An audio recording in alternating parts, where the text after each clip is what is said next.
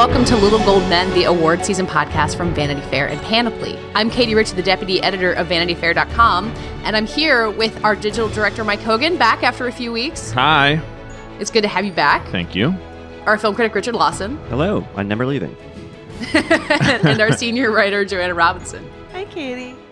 So last week we took a break from talking about at this point a month long series of allegations of sexual assault against various Hollywood figures, and uh, this week we're right back in it because it's a story that's never going away. Uh, so to start the conversation this week um, on Sunday night, Kevin Spacey was accused by the actor Anthony Rapp of having uh, made a sexual advance toward him when uh, Anthony Rapp was 14. Uh, very, it, it hasn't been quite the same as Harvey Weinstein. It hasn't been like this endless series of people coming out since, but there's been a lot of people like talking about it openly for the first time, saying they had heard of things like this. And the fallout has included the halting of production on House of Cards season six and the announcement that they would not have a seventh season, which seems to have already been in the works. But also, I mean, I think it's worth pointing out it may have taken a lot of adult women to accuse somebody of, of harassment, but a 14 year old child, that's like that's ringing a whole separate set of alarm bells. And when it when it did have when it was accompanied by people sort of murmuring, "Yeah, I've heard stuff like this," you know that that's that's like really bad. As they're all bad, but like children, that's really bad. Yeah. Yeah. And it does seem like after a month of Harvey Weinstein allegations, like no one's willing to kind of like hear it and be like, oh, well, God, I hope it's not true. Like every when you hear one story like this, everyone's like, yep, okay, he must have done it. There's a there's a, a willingness to believe accusers that seems to be happening more now. Yes, even and a month that is ago. the big change, right? Yeah, and especially also with someone like Spacey who's had these sort of whispers swirling around him for you know, like the people who are getting, you know, in the wake of Harvey, like James Toback or or Brett Ratner today, like these are people who have had, you know, and no one's coming out of the blue yet. You know, it's no one that you're just sort of like, oh, him or her, I I would never have guessed. Yeah, unless you're talking about someone like uh, Roy Price at Amazon, who I guess I never like thought about one way or another. Like I didn't know that there were stories about him, but I didn't know. But one there way or were. Another. that that story has been cooking in the media for like all year. Like even though it couldn't get printed, like people were talking about this story that couldn't get printed because they needed more collaboration on, you know, more corroboration on it. So uh, right now, the plan is for Kevin Spacey's uh, what what was planned as an Oscar bid, his role in All the Money in the World, where he plays uh, J. Paul Getty, the billionaire. That's still scheduled to be released in December. Uh, do we think that's actually going to come out? I mean, I don't, I I don't see any way that they can push that or market that. That does. I mean, like, I mean, it, the original trailer we talked about on this podcast, like, it saves the Spacey reveal until the very end because he, you know, has done this makeup and you know voice and everything. So they clearly like had this, like, he was kind of their the ace up their sleeve, you know, they, um, in the movie. So I just don't know how they kind of reframe that entirely in in what you know a month and change so I, I but i don't know i don't know if one an actor in a film doing something if that is enough for a studio to change course like that but i i don't know i think it's in trouble for for, for sure The closest equivalent I could think of was Birth of a Nation last year, which was kind of this huge hit out of Sundance. And then uh, these stories about what Nate Parker had done in college came out, and he was both the star and the director, and it just completely torpedoed that movie's chances. Like no one wanted to, to go near it.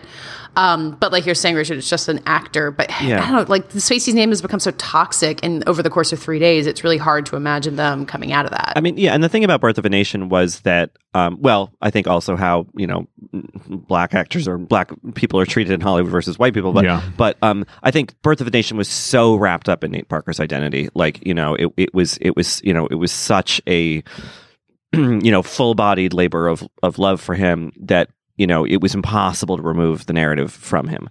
With spacey in this movie my my my understanding is that he's sort of a supporting character. It's mostly focused on michelle williams and this kind of investigation into this kidnapping.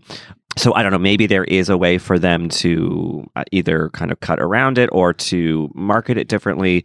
So i think it's a little bit more of a question mark than birth of a nation was which yeah absolutely like that there was no going forward for that movie. But i think that the birth of a nation also happened in a time when people were less sensitive to all this stuff you know e- Yeah. even even just a year or so ago so that now I mean, the and the movie came out. It just was Yeah, it blanked just- at the Oscars, which I think you know. I and think- made like no money. Yeah, I mean, I think that maybe the person, if you want to feel bad for anybody, it's the guy who did uh, Kevin Spacey's makeup, who, Yeah. whose Yeah. uh, chances of you know being nominated for an Oscar just sank an awful lot. yeah Um, but uh, it would be interesting to see if they even release it or if they just push it and hope that maybe there's a you know less there's a world where the name is less toxic. He's done whatever redemption routine you have to do. Do you think there's a, a path for like that's the thing that I keep thinking is like with Harvey Weinstein, I don't think there's a redemption path. Like, and it like today's stories came out about Brett, Brett Ratner and his behavior that's kind of developing as we record this. I can't figure out what the redemption path is anymore. It just seems so such an intense backlash now compared to what it used to be. Well, right. In the old days, you'd hide out. Well, you first you'd go to rehab or whatever. Then you'd hide out for a while. Then you'd go like cry on Oprah's couch, and then you'd get like a reality show. And it took about a year and a half. yeah, Ish. yeah. yeah, a year. And P- Americans love a second act and they love to forgive. I, I mean, I think we would be kidding ourselves if we thought that th- and those dynamics are going away or that there won't be backlashes to this. I mean, there will be a major backlash, I, I suspect, to all of this. You know, In and, in what way? well, I mean, I mean, we live in a country where Trump is the president and men's rights groups are running around with Nazis, you know, and young kids think that that's kind of like a cool way to rebel. So at some point, these guys are all going to get together and be like, what the hell? You know, I was just like living my life. I'm a man, you know, like give me a break. If you don't like it, fuck you. And they'll find some corner to exist in.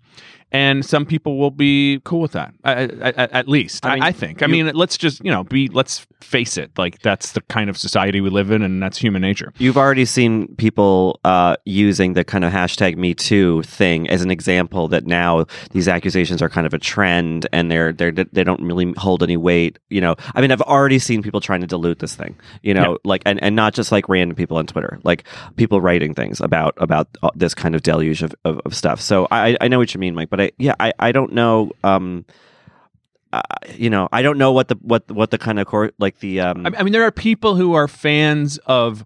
Now this is very fringe, but like my friend wrote the book on Columbine, and he knows there are people who are fans of like the Columbine killers. yeah, you know so so there's redemption is available for basically everybody. Remember charlie sheen like that whole thing? Yeah.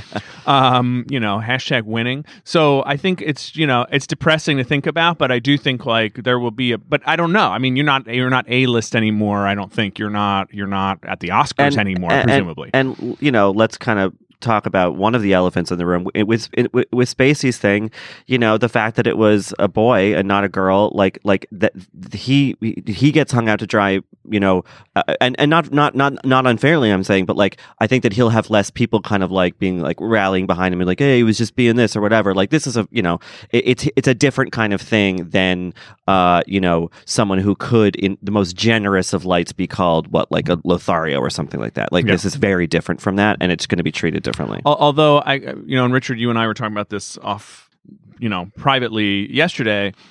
There's also kind of a weird thing where it's sort of like, and I, I'm just going to throw this out there. I've already heard. Well, wait a minute. Call Me by Your Name is a movie about like a 17 year old boy, Mhm. uh, and so why is that like a beautiful love story? Uh, like where you know still illegal here. Now you pointed out that the It's not the illegal. line is It's it's, not 15 in it's- Italy. It's not illegal in Italy. It's actually not illegal in in, in states in, in some states in the United States.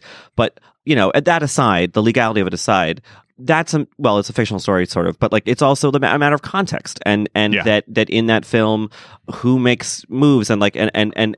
And I feel like it's much more delicately articulated in the way that it is in a movie like The Diary of a Teenage Girl, which is about a 15 year old girl sleeping with Alexander Skarsgård. You know, and and it's it's handled as a fraught situation, but it's also there's a humanity to it, and it's not someone preying on somebody. And if that it, you could do an, a, a version of Call Me by, by Your Name that was, and it would be um, maybe it would you know be as appalling as anything else. But like, I, think it's a matter of context. I, well, my point is only that that that like as much as I think you know, I, I just I just think life is super complicated. Mel Gibson came back to the Oscars like we will we will we may be surprised. like a year ago. Uh, No, like that's we're so recent from Mel Gibson getting a Best Director nomination. That's the like the crazy thing I keep thinking about. Yeah, But I feel like the tone on that has, I don't know. And also the Casey Affleck stuff last year, like we're only a year away from that. And like, but I also feel like the tone or the temperature on Mel Gibson has has frozen back over. I don't know since then. I don't know. That's that's completely anecdotal. But it, it feels like to me when he shows up in like posters for Daddy's Home, there's uh, two or whatever. It, there's a there's there's a there's a frosty reception to that. So I don't think Mel Gibson is like completely you know back if if at all, you know. Yeah, I mean, it, it's possible that the second chance well has run dry. I mean, because it was it people use. I mean, it was it was a it was pretty easy to kind of tap into that narrative, and I feel like now maybe something that the volume of this these accusations coming out. It, it, people are just like, you know what? No, like for, forget all of you. Like we, we're not like we're not in that business anymore. I mean, we'll see. Uh, Hollywood is remarkably poor to learn lessons like this, you know, or their, their, their memory is short but I don't know. I, I, agree with you, Joanna, that something does feel different now. Just mark my words. One of these guys is going to come back as a Fox News host. uh, I think what a that, threat! What a threat!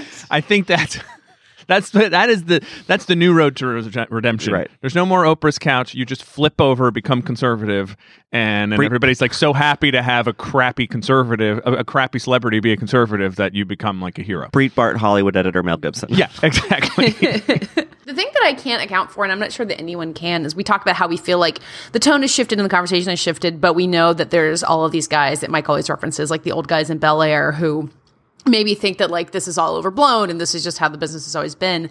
And I can't figure out how many of them are still powerful in the academy or how many of them literally are there. And if we're going to like feel this huge wave of movement and then come along to the Oscars and be surprised by how little of this has been paid attention to because there's still a large contingent of old white men in power who kind of think that things should stay the same.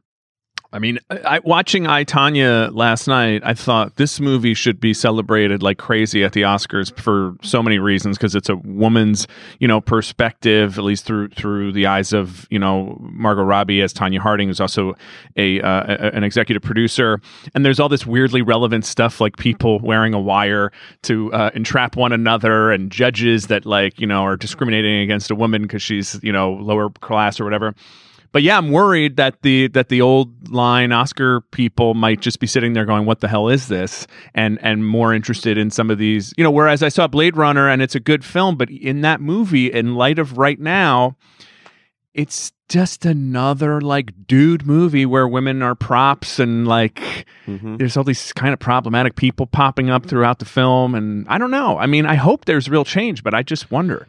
Well, I think that, you know, uh, there are myriad examples of uh, the sort of old guard or the super powerful in Hollywood or the or, or the once powerful but but still revered being remarkably more insulated from I mean, frankly, public discourse than than we think they are because they have wrapped themselves up in their own legacies and don't need to interact with anything beyond that. You know, you listen. This is not really related, but you listen to Alec Baldwin's podcast where he talked to Barbra Streisand, and it's just these two lunatics talking to each other who have not heard anything about the world, and it's just like the most insane thing. And you're like, because they have not actually interacted with culture or anything beyond their own sort of nose in so many years. I don't mean to call them out specifically but like, but you know, I, so I, I think that there is a remarkable thick kind of scrim uh, between a lot of very powerful people in this industry and the rest of the world. So I don't know what permeates that. Hopefully, at least some of this will, because it's been so much. Just sheer volume might might kind of do the trick. But but uh, yeah, I don't I don't see a huge you know shift in the way that Hollywood interacts with this stuff right now immediately. Maybe long term once some people get older and you know fade away. But but in the immediate run I don't know how much it actually comes to bear on this particular year. I do think at the very least Harvey Weinstein being kicked out of the academy permeates. Like there's no way that you can be an academy member of any age or any location and have missed that and like you know the Weinstein Company doesn't have a contender in this year's race. Even Wind River, which was kind of their one dark horse hope, has found someone else's name to put on it. Uh, so they maybe they'll just like write it off as Harvey being the one bad guy and go about their business. I mean, I can also see it like Mike was saying is like an excuse for the you know homophobes who are left less left in the Academy to find not to vote for Call Me by Your Name, which I'm sure is something that they're thinking of at Sony Pictures Classics. Yeah, I'm, I'm I'm worried about getting my hopes up too much. I guess. Yeah, I mean, I think also the thing about Weinstein, we talked about it when you know in our initial podcast about that story, is that there is the danger, like you said, that, that he will just be sort of, you know, that he would have been singled out as just the one bad guy because everyone hated him anyway, Yes. you know. Um, and so it's just like, well, they can pile it all on him. Now, just a couple weeks later, I don't know if that's possible. I think that Weinstein will still uh, largely be the sort of, you know, scapegoat or, or something, you know, uh, of this a bigger story. But, um, but yeah, I, I don't, I don't, I don't I feel like it's it's amazing that just in a couple weeks that that sort of story has changed. But uh, but as stuff comes out about people like Dustin Hoffman, what I suspect you're going to find is is as ridiculous as it sounded when Harvey said, "Hey, I was a child of the '60s and '70s." You're going to hear a lot of people going, "Hey, come on! It was like this is how people were in those days. We didn't; these weren't the rules because because somebody like him is just you know celebrated." And I think it's you know, I, I- think that women have never felt that this stuff was okay. You know, men have never maybe maybe in those days didn't really bother to ask whether women thought it was okay or thought Right. that it was too bad if they didn't like it or whatever. That that's clearly like a major change in our culture. But I don't know that that Hollywood or anyone's going to have the appetite to be like, all right, basically. Thirty percent of the dudes in this town that we all worship are assholes and are kicked out of the club. Like that doesn't seem likely. What's what's been interesting, and maybe I'm just in my well, definitely I'm in my own echo chamber of Twitter, but like all these attempts at justification have been just falling very on you know like with a clang right? So you know spacey's statement uh just widely ripped to shreds obviously. Alec baldwin's interview with la times where he was talking about james toback and sort of like trying to not to like double down on alec baldwin but that interview was hugely tone deaf and and indicative of what both what both Richard and Mike are saying. Like Richard saying that Baldwin exists in this bubble where he's like, well, to me, James Toback is this, so you know.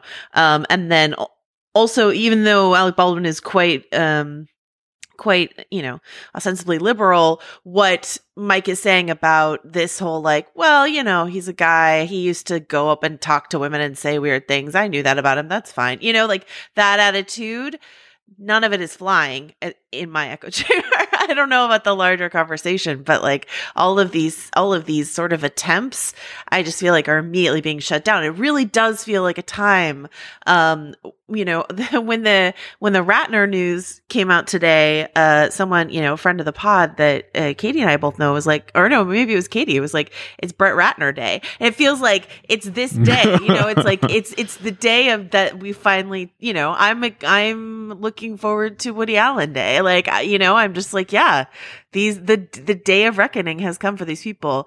Whether that means they are permanently tossed out of hollywood on their ear and as you say mike 30% of the workforce if not more is just gone i don't know but man that would be amazing. It'd be great. Yeah, and by the way, I don't want to get too paranoid. I just with Trump in the White House and and you know looking at how the alt right operates and everything, I think we're in an early stage where where you know the sort of progressive folks and sort of common sense folks are are having their say. I just I imagine that you know this will all get much more complicated over the next two years, but I think it's but uh, as depressing as I find the news, it is really, really good that people are getting listened to, that stuff is coming out, that people aren't just laughing off these awful things that that have been laughed off for too long, you know, or or whatever, or or, or swept under the rug. Alec Baldwin said one thing that was right, which he was talking about James Toback and saying like because we couldn't get Trump, like he he did all these terrible things, we couldn't get him. Everyone wants to like go after these other people, and he was saying that it's a bad thing. I think that's exactly what's happening, and is you know having a really positive impact. So Yeah, well, in a way, like uh, if we're a culture that couldn't figure out a way to not elect someone who admitted that he gropes people in the in the most in- intimate, you know, way imaginable, then we do have work to do, and maybe we do have to go look at all the hypocrisy in Hollywood to say why don't why aren't people taking us seriously when we say this guy is a groper? Right. You know? Right. I mean, I think you need look no further than Fox News. Speaking of them, than the way that they just leapt on the Weinstein story in complete ignorance of their own Roger Ailes, Bill O'Reilly, all these, you know, all these other accusations, people fired and settlements and all that stuff. People are amazingly able to compartmentalize this stuff. Yes. And, and, uh, you know, so I, I, I wish that I had more optimism about a systemic change coming out of all this. Maybe it will if it keeps happening, but, um, you know, I, th- I think it's, it's definitely a systemic change. I, I hope is that when people say something, they're going to get get listened to. It- it- Yes, and right. and and that's important. And and people are going ahead and publishing stuff instead of just um, you know, sitting back and going, ah, well, we, who knows? It's his word against hers, Right. and um, and that will probably cr- end up in a conversation that's more complicated than the one we might expect at first. But at least it's the conversation, I guess. Yeah, yeah. You I- know? you know, and I think that like all of a sudden, in a, in a more legitimate way, you're seeing more mainstream outlets pay attention to Corey Feldman, who's been saying this for decades. You know, Yeah. and and Talking you know, about pedoph- pedophilia in particular, Yeah. which Yeah. is Yeah. like you Yeah. know a really horrifying. Or Rose aspect of all McGowan. I mean, look what happened to her, and all of a sudden it's like, oh, she was right. Sorry for just trashing her and marginalizing her and Uh-huh. treating her like a lunatic Yeah. for the last ten years. So Like, hopefully that you're right that, that that that at least will change, and which is a which is a huge, important, validating change, and and also will lead to to, to more. I would Yeah. think. You know. I mean, is the fact that Kevin Spacey came out and is like maybe the most famous? He, he came out at a point in life and he'd already had two Oscars. It's kind of a big deal in this context. Is there anything to do other than just like shake our heads and be frustrated that it happened this way? Does it mean anything in, in the larger sense of A list actors coming out? Well, I mean, yeah, I mean, I can I can talk a little about that in terms of like you know, I I had some viral tweets this weekend mm-hmm. about that. you know, I think that that what people were mad about was not. You know, uh, look. We, now that he's come out and said it, we can just say it. everyone knew that Kevin Spacey was gay for, for years, and it was not. It was it was it was beyond an open secret. He lived in you know what they call the glass closet, and people wanted him to come out because, in the same way they wanted certain other actors to come out who haven't yet, um, be, because at the time it was like this would be good optics for us, right? This this for for the gay community, like this, you know, this look at this famous person you all love on this show, but to do it as a cover for a very serious, very criminal accusation.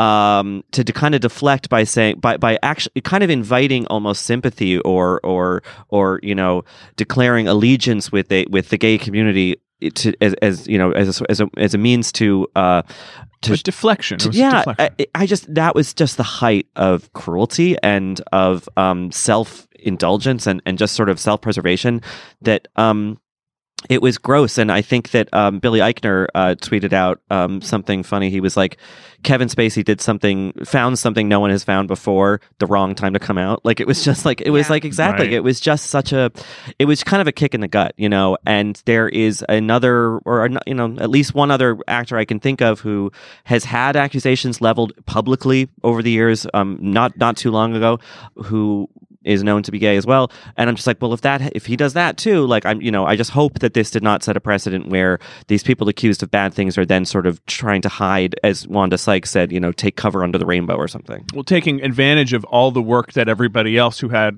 more courage Right. did Right. to go from 20 years ago when I first heard about Kevin Spacey, you know, it was sh- still sort of like really, you know, the gay community was not where it is today by No. a long shot. No. Um, and and then to just wrap yourself in that, it really is cynical. It's it's incredibly cynical, and you know something I said on on on Twitter when when the news came out was that like you know, and I'm, I'm not the only person to say it, but like it just moves the the, the bar back a little bit toward this, and you know, uh, Anita Bryant shit, where like every gay guy is a pedophile, and it's just like Yes. that. Those associations have been so hard to get past Yes. that every little thing like this just like it, it, it undoes a little bit of progress and that's really frustrating and it seems like it kind of worked too. It I mean, of- it didn't kind- work for his career, but publicly the conversation shifted. exactly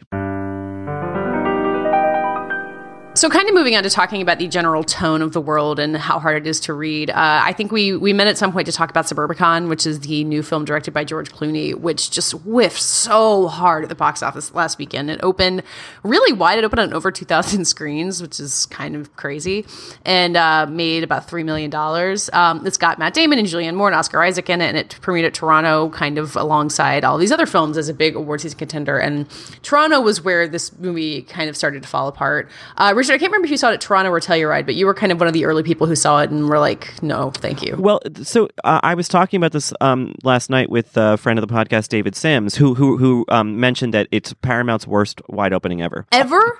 Yeah, Wow. uh, uh, and um, but so it premiered at Venice, and the word out of Venice was actually like you know mixed to positive. And so we, so David and I were trying to figure out the timeline of this bomb, and we think so. In Toronto, they screened Suburbicon outside of the festival, what they would call a junket screening that just happened to kind of coincide with the very beginning of Toronto. A, a bunch of people saw, like myself, saw the movie in one of those kind of extra festival screenings. And I think that is when the worm turned or whatever. Like that's when the narrative sort of t- changed to this being a complete mess.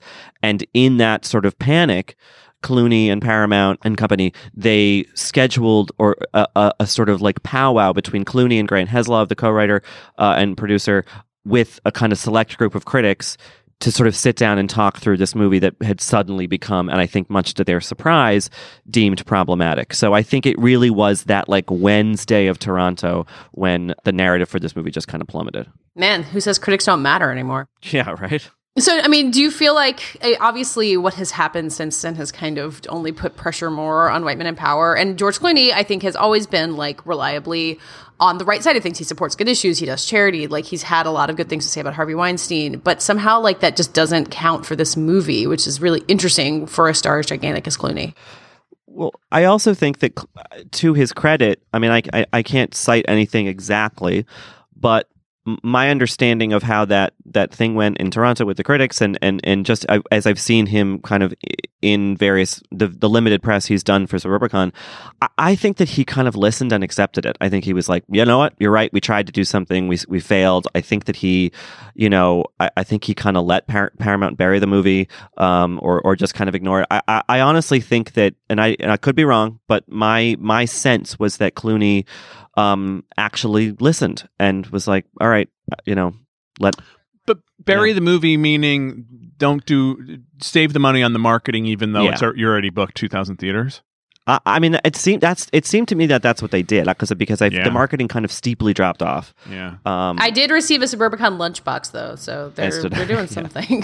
right, because he had those special. He called like meetings to talk with r- r- critics and just say, "Hey, yeah. I want to I want to discuss this," and that's really interesting. Yeah. Which I feel like you know, look, it's un- it's it's remarkably unrealistic that like that could happen with any, with every studio and every movie that's problematic or whatever. But like that was a really like interesting approach to the issue, you know. Yeah. And I, I, I don't, I don't know if it was just because they they seem to be so caught off guard by it, but yeah. whatever, whatever the reason, um, uh, it it felt like um. It felt like people were actually paying attention. The people who needed to pay attention were paying attention. So, so specifically, what is the problem? Yeah, so the the movie uh, is so, written by Joel and Ethan Coen, but it's an old script of theirs. It's been around for years, I think a couple decades. Um, and um, they decided they didn't want to make it, and then Clooney decided he did. But he took this kind of you know kind of crime goes awry, sort of Fargo esque plot, and grafted on this element of sort of a, a sort of racism lesson onto it. So you have this core story with Matt Damon and Julianne Moore uh, and Oscar Isaac, where there's a murder and it's an you know, and so it's basically this kind of family destroying itself in this 50s, you know, a nuclear family kind of suburban development. Meanwhile, a, a, young black family moves in and the neighborhood freaks out. So, on occasion, the movie will sort of turn away from the Damon and Moore stuff and show how the neighborhood is reacting to this black family the black family gets barely any chance to speak. They're not really characters. They're sort of just used as this motif mm-hmm. to make this very easy, ironic joke about, hey, this whole time this neighborhood has been freaking out that this black family's moving in. Meanwhile, the white family next door has been killing each other and like, you know, you know they're, they're the dangers. They're the menaces not this black family. Which sure like in a twilight zone 22 minute twisty kind of way that's interesting. But to say that you're centering a movie on racism and then have the black characters barely have any lines is a, a weird and misstep and and the whole gig the whole like gimmick plays very awkwardly and just doesn't work what I keep thinking about Suburbicon premiered at Toronto, it was, you know, three weeks after Charlottesville. And I think issues of race were like really at the forefront of conversation nationally and in Hollywood and uh, yeah, ideas of representation, which I think really put all of this in stark relief. And now so much of the conversation has shifted to gender and dynamics and assault. And it just makes me realize that like as this award season goes on, like what feels like the thing that everyone is talking about could change like four more times based on what happens in Hollywood, what Trump does. It's uh, it all feels super uh, like it could change at any moment right now. Well, maybe that's what's, you know, we keep calling this an unpredictable award season. Like maybe that is the the the the Trump effect for some weird reason. You know, like the Trump just keeps swinging, and other things keep swinging the conversation back and forth to all these different things. We're chasing all these different rabbits, and um, you know, these these various movies are falling by the wayside. And you know, I I keep talking about this because I'm I'm from a slightly more outsider perspective than you guys are, but to watch us head into all this talking about Stronger and Battle of Sexes and Suburbicon and to see all three of those, you know, I'm just going to keep a running list of all these movies that like are just premiering with a whimper and going away. And I know that happens every year, but it seems like more so this year that that the Vanishing Act is really a vanishing act, you know, for these for these other movies. It, it is. I, I know what you mean, uh, Joanna, and I think that that um uh, you know, I, I, think that, that what happened to Suburbicon is different from what happened to Stronger in Battle of the Sexes, but I think that a, a, closer analog to Suburbicon could be on its way, which is Alexander Payne's Downsizing, a movie, an, another Matt Damon movie that, you know, sort of played well in Venice, then didn't really play well at the other festivals. Uh, it was at Telluride in Toronto, and has this problematic um, Vietnamese character kind of pretty close to the center. She's basically the romantic lead in the movie. Um, that I don't know if it's enough to entirely sink the movie, but like I think that that is not on terra firma at all, and I believe that's also Paramount. Well, and for something like Suburbicon, you know, if that movie's going to work, it's got to be a direct hit to liberal America. Right? right? I mean, it's not like conservative America is not going to see this movie. It's a it's a satire about how stupid they are.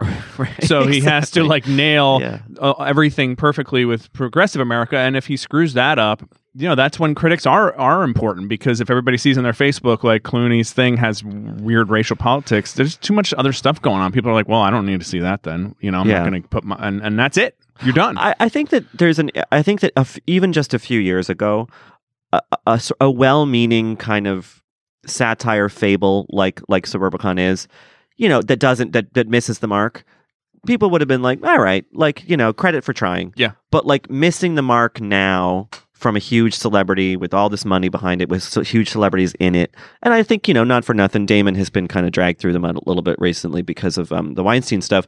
Um, I just think that missing the mark is less forgivable at this current moment, yeah. or certainly was in September post, you know, Charlottesville and everything. You know, well, people are pissed and they're really spending most of their time. Uh, if you're talking about the left half of whatever you want to call it, the the right. the, the anti-Trump half of America, uh, most really, of whom are Academy voters, or most right. Academy voters are that. Not most anti-Trump people well, are in the Academy. So, I, I right. think we hope. Um, uh, they're pissed off. They're totally consumed with reading the news, and if they're going to go see something, it's gotta it's gotta break through and be really really compelling, right? It's got to have be like you got to see this. This is really important. Not like oh George he tried, but then he kind of like you know it's a whiff. Yeah, yeah, it's a whiff. And and and ex- well also it, it has to premiere in the shadow of another a satire about race relations and suburban neighborhoods, which is Get Out, which is like both so great and has hit. like you know a, a, a you know, a person of color directing and writing it. So it's just sort of like, okay, here's these white guys trying to do it, but Jordan Peele already did it so much better, like perfectly and incisively without a, a misstep in it, you know? So yeah, that, that, that hurts it even more. Well, Mike, you've been you've brought up Blade Runner 2049 a couple times. I wanted to maybe end the show by just talking about some of the things that we've all had the chance to catch up with lately. Mike, I think you and I are both playing a lot of catch up, trying to just see the th- things that feel like contenders. What have you caught lately that maybe feels significant to you, or like we're not talking about it enough? Well, I just I already brought it up, but I Tonya, I Tonya, I Tonya, I Tonya, I Tonya. I really I hope that that movie can can get in there. I understand that it's that it's a little weird, but this is you know this new Academy I think can can get into weird, and um, I just the perspective on it was so refreshing. I mean, I. I I know we're everyone's caught between being a hypocrite and compartmentalizing, but like even I'm just sick of like white guy in a baseball cap movies. I just don't care what white guys have to say right now, frankly, including myself. so I might just stop talking. Although I Tonya was directed by a white guy. I know, I know, I know, I know, but it's from the perspective of of um, a woman. So there's at least that, and she did produce it, right? So um, and um, I love that she like basically transforms herself into Parker Posey for some reason, like somehow to play this role. Like there were several times where I was watching, I was like, "This is Parker Posey from like Best in Show." Um, you know, she's Australian, and the braces and the hair, Mm-hmm. and you know, just being tortured by everybody, and somehow like being that sort of awful character, but also making you love her. And so I know I everyone's talking about Allison Janney, but I actually feel like Margot that's like a really really special performance. The, the Allison Janney is just like hilarious and fun, and she'll get nominated. and Maybe she'll win, but like I hope that Margot can actually get um, you know notice for this, and that the film will get noticed because I I think it was just it really just was something that I was like very glad to be watching last night. Does it feel like a sure shot Golden Globe nomination and then a harder run at Oscar for Margot Robbie? Yeah, I think that's that's probably that's a good bet, you know, because it'll definitely play in the comedy category. Um, I just have to say, it's um, to our listeners, it's sad. This will be my last episode of the podcast because I hate this movie and I can't believe that you guys like it. But uh, but no, I but I'm gonna this is I'm what gonna, finally tears us apart. I'm gonna let the praise um stand. No, no, no. Uh, Well, tell me why. to me that movie feels cruel i think it it it mocks these people uh until the last 20 minutes and then it's like oh but they're human and i don't think it's, it really earns that tw- those last 20 minutes um i think I, I just think it's such a rich, interesting story, and to tell it in this kind of mockumentary style uh, doesn't do it justice. I think there should have been more Kerrigan. I also, it's a small, it, maybe it's a small gripe. The music cues are baffling to me. Why are we listening to all this '70s music in a 90 in a movie about the late '80s, early '90s? It, I, I know that like it doesn't have to be exact to the period, but look and also i saw that at toronto i was tired. It was probably my third movie of the day or, or maybe the first in, at an early morning i don't remember. But like i think i need to see it in a more kind of so you know sort of like sane capacity because i had a, such a strong reaction to it that seems to run counter to a lot of you know how a lot of people i respect feel about it. I did think about there wasn't that there wasn't enough Kerrigan. Uh, yeah. Um yeah. and and i guess what they were tr- it seemed to me what they were trying to do was was you know keep the focus on how nancy was a victim of circumstance but while not not pure victim of circumstance like she's her own person with her own Right. volition and everything but Right. that but that if you bring nancy up too much you're gonna sort of lose your ability to kind of relate to to um tonya because it's just Right. so awful they weren't doing battle of the sexes they were not you know Yeah. showcasing the other half Well, I, I thought of it the way that Tonya, you hear her kind of saying it, like when she's talking to the camera, like, oh, all, all you want to hear about is with Nancy Kerrigan. And like Tonya kind of sees Nancy as like a footnote in her crazy story. And I thought that the film was kind of trying to follow her lead on that. Yeah. I, I I totally can see what you mean about about the mockumentary aspect, but for me that translated into a surprising way into a surprising amount of empathy.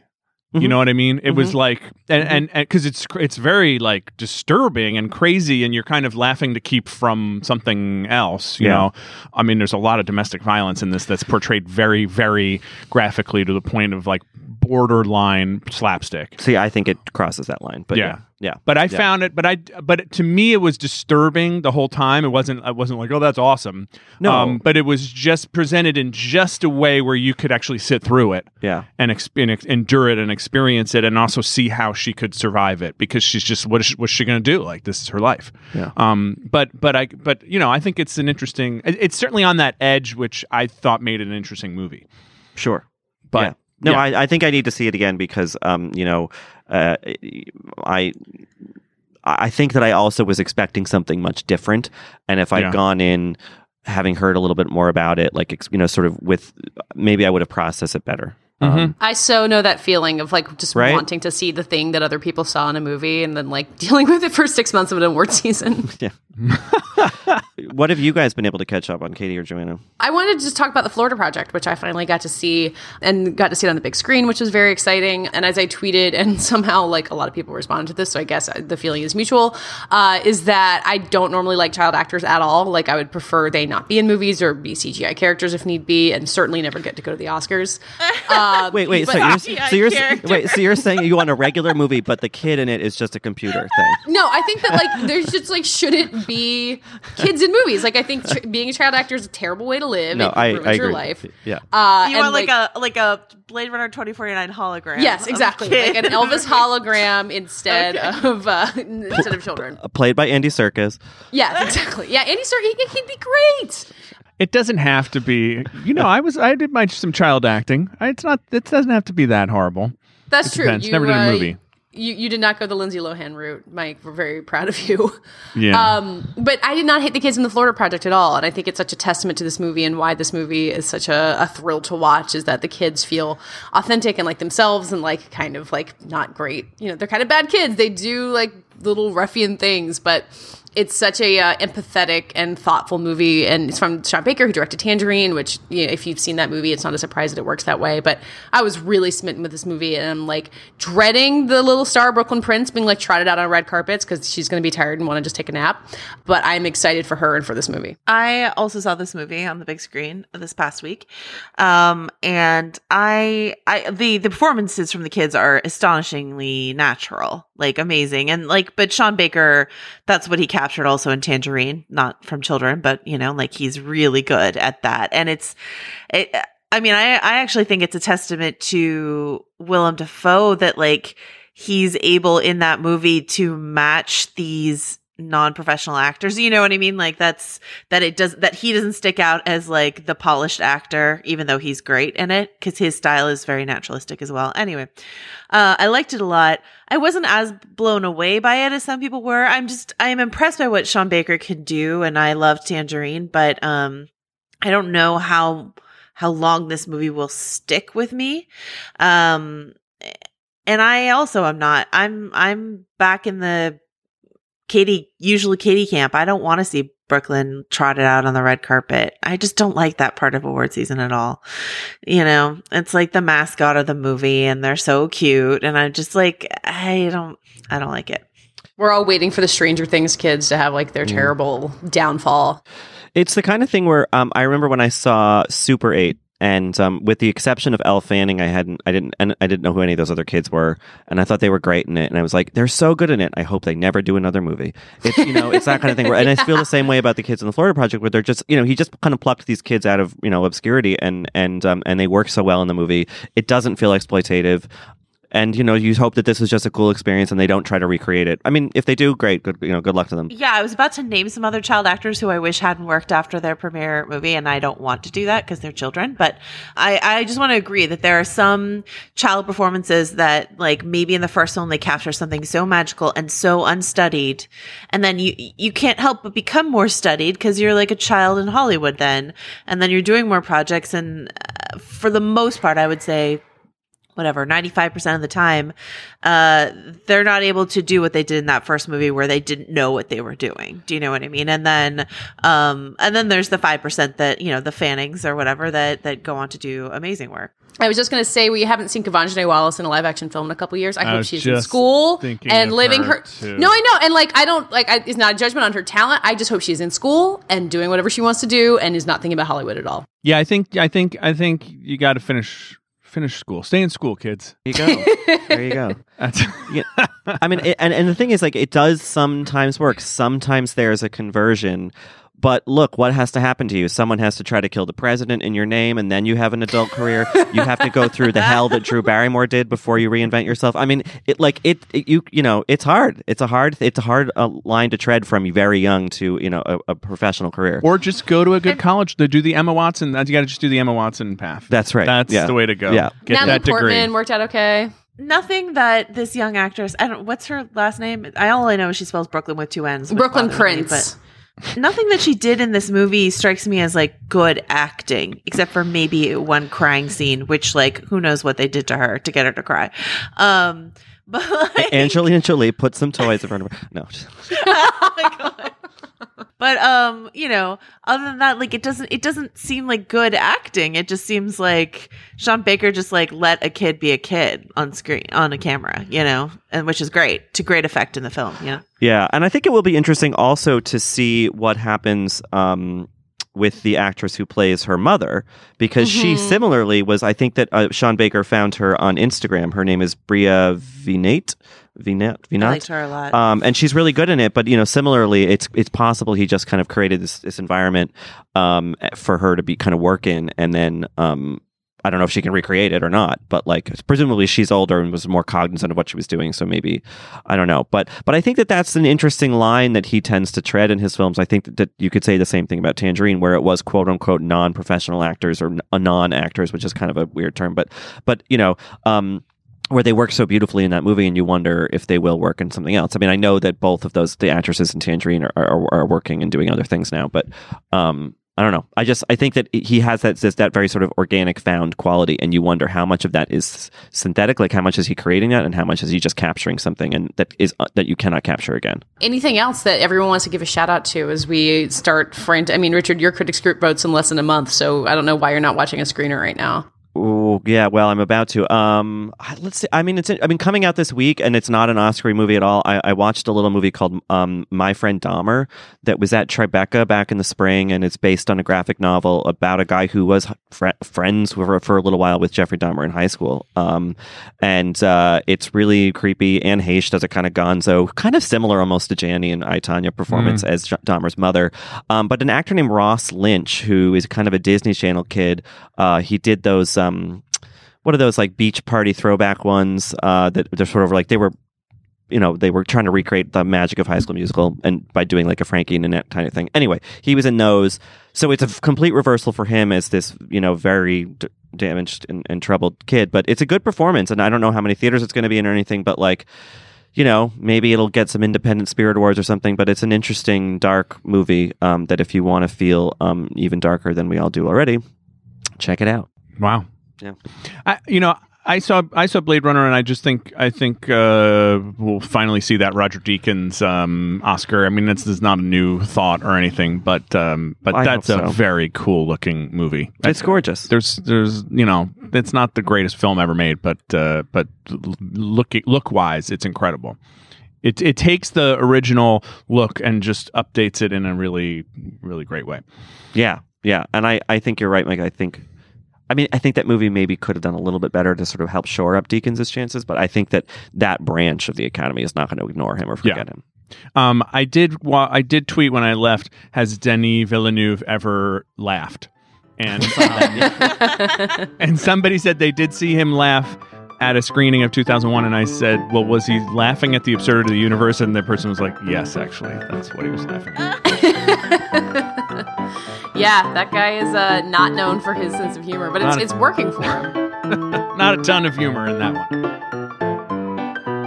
That does it for this week's Little Gold Men. Thanks as always for listening. Please find us and rate us and review us on Apple Podcasts. We really appreciate you helping us find new listeners. You can find us all at vanityfair.com and on Twitter at Little Gold Men, where we love hearing from you. You can also find us on our own on Twitter. I'm at Katey Rich, Mike, Mike underscore Hogan. and Richard, Rylaws. and Joanna. All child actors should be CGI. Thank you for changing your handle in honor of my campaign. This episode was edited and produced by Jordan Bell, and thanks to Andy Bowers at Panoply. And this week's award for Best New Trump Impression goes to Richard Lawson. I had some viral tweets this weekend.